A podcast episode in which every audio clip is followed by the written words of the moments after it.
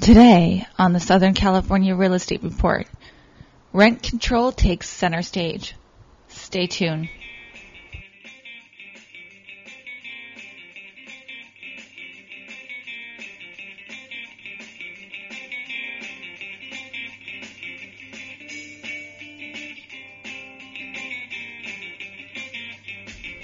Hi, good morning. Welcome to the Southern California Real Estate Report. This is Bob McGuire and Daniel Wise coming to you from San Diego, California. So, back in the news, and after a little bit of a break, we, we took a break uh, last week. And so, for all of our listeners out there, thanks for hanging with us over kind of a much needed break. Once again, rent control is now front and center, and it looks like it's going to be on the City Council's docket next week. For those of you that have been following this, San Diego at one point was considered kind of um, one of the more lax counties relative to AB 1482. But there's two schools of thought here. And what is being proposed is much stricter guidelines for landlords to have a eviction that falls into the just cause category. So for non-payment of rent, for lease violations, a landlord may still evict as it's written through the laws of um, of the, the current eviction law for, for the state and for San Diego. So this is more related to value add apartment purchases where uh, people are strategically going out and buying buildings and displacing tenants. You now would have to, the way that it's being proposed is you would now have to have a much more stringent um, buyout of the tenants, and you would also um, have to have certain things happen that would, you know, prove to the tenant that you're required to do construction. So the way that this has been done in the past is that, let's say, you know, uh, somebody goes out and buys an apartment building, they can give the notice to the tenant, be it 30 or 60 days. The way that the just cause laws are written now, you would provide a month of relocation. The new law, you have to provide up to two months, and if you're a senior citizen or disabled, it's three. On top of that, you have to prove to the tenant that you have pulled permits, and basically under perjury, you have to show them the permit and provide to them, you know, why they need to be displaced in order to get said construction done. So it's a much stricter rule. It is a much more stringent rule than, say, even parts of Los Angeles and, you know, different parts of the state that were considered kind of the front runners on rent control. So this is something that, you know, I, I have mixed emotions about. I think that on one side, um, I understand kind of where people are coming from. And, you know, if you've lived in a unit, one of the examples they used is, you know, a guy that is a biologist at the Salk Institute is living in La Jolla downtown paying under fifteen hundred a month for a one bedroom unit that's, you know, a block from the beach. It's by Bishop School and and something else. I think the city owns it on the other side or something like that. And you know, so so that's you know that's the the person that owns that obviously has a very low basis. She's been happy with him paying rent. He's been there for ten years. He's right. That would be targeted as something that you know would be you know due for a potential rent increase. But at the same time, you know the school could buy that and displace him too. So I, I see that there needs to be more affordable built. Look, we see rent rolls all the time that we we know are below market rents.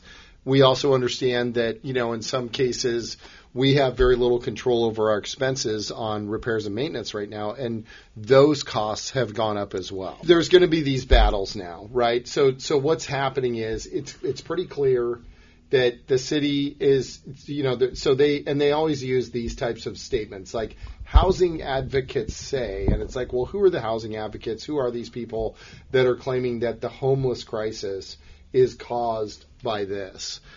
You know, the, these these laws that they're proposing are a lot stricter than the laws that were a currently in lot stricter. And here's the thing: it's going to create these battles between landlords and tenants to get repairs and maintenance done.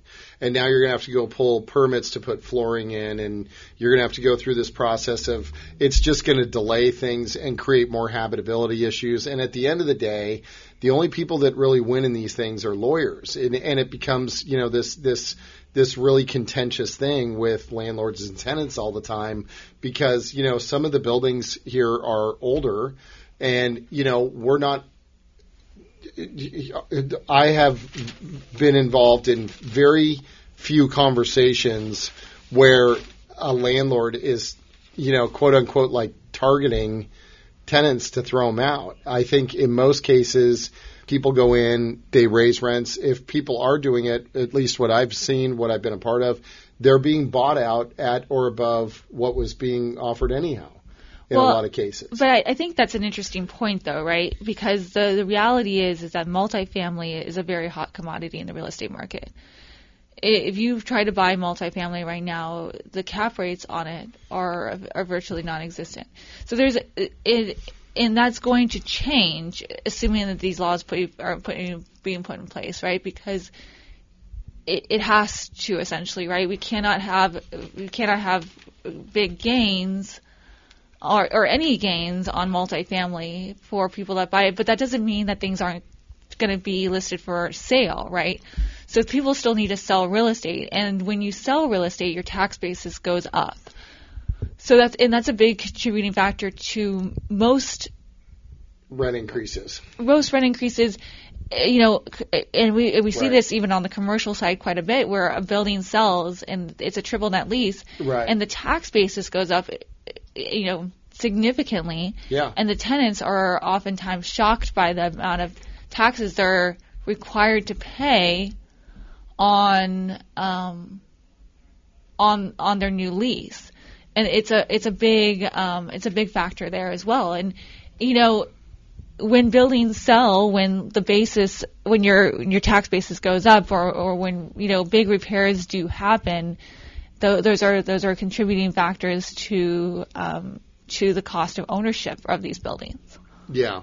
I mean, I, I think you're right about that. I, I think that uh, I, I think that this is something that what I what I don't like to see is like heavy-handed restriction, right? Because it, you know, you have a husband that's in construction. Our office does a ton of construction.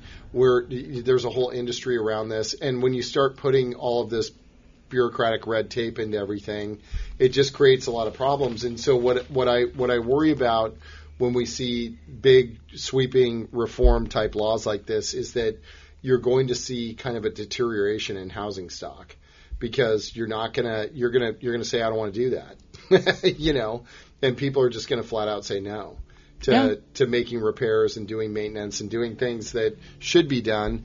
And you know the the market. So I I wish that California and the city of San Diego could find the the right balance between approving projects that provide more housing at a faster rate, using some of the city's surplus land to build affordable housing, which they've been talking about, but nobody seems to do it because they have to spend, you know, they have to do it for a million three a unit or something stupid. And, you know, it doesn't pencil, and so it's hard to do. I mean, we're currently, I'm not going to name names or give addresses, but we have someone that's grossly overpaying for affordable housing right now that's part of our portfolio. And, you know, and it's just, I mean, it's just, it's another really, thing, right? it's really bad business, you know? And That's so, another thing. Our city is paying a lot of money to a lot of money that that oh, I think they're overpaying for housing right now. and it just because nobody really understands it. They've overpaid for office. I mean, any kind of executed real estate deal that they do, they do poorly. And so then they go back to this. And I understand, you know, that some people, you know, they, it's it's a sad thing when somebody comes in and, you know, goes in and throws people out and you know they have to go find another place to live um, so that they can go and you know make a building nicer and get higher rents. I, I get that, and that's just supply and demand. But we've got to find a more permanent problem. Restricting existing housing a permanent solution yeah, to this because problem. restricting existing housing does not create new units. And that's what we need. So what we're doing is we're taking the existing stock and now we're going to do it a different way, but still have the same housing stock and still have the same demand for people wanting to move into that. So I think it's, you know, interesting to say, well, now people won't be able to move. But then the question is, well, what happens then to that existing stock? How, how will that, how will that hold up to the test of time? What improvements are people going to do. And now you're going to be lucky, honestly, as this goes out to get paint and carpet, you know, if you're yeah. lucky, because you're going to do anything that you can to not have to go through the permit process and wade through the city of a of another layer. It takes a long time. Things, and it takes a long time. It takes a long time.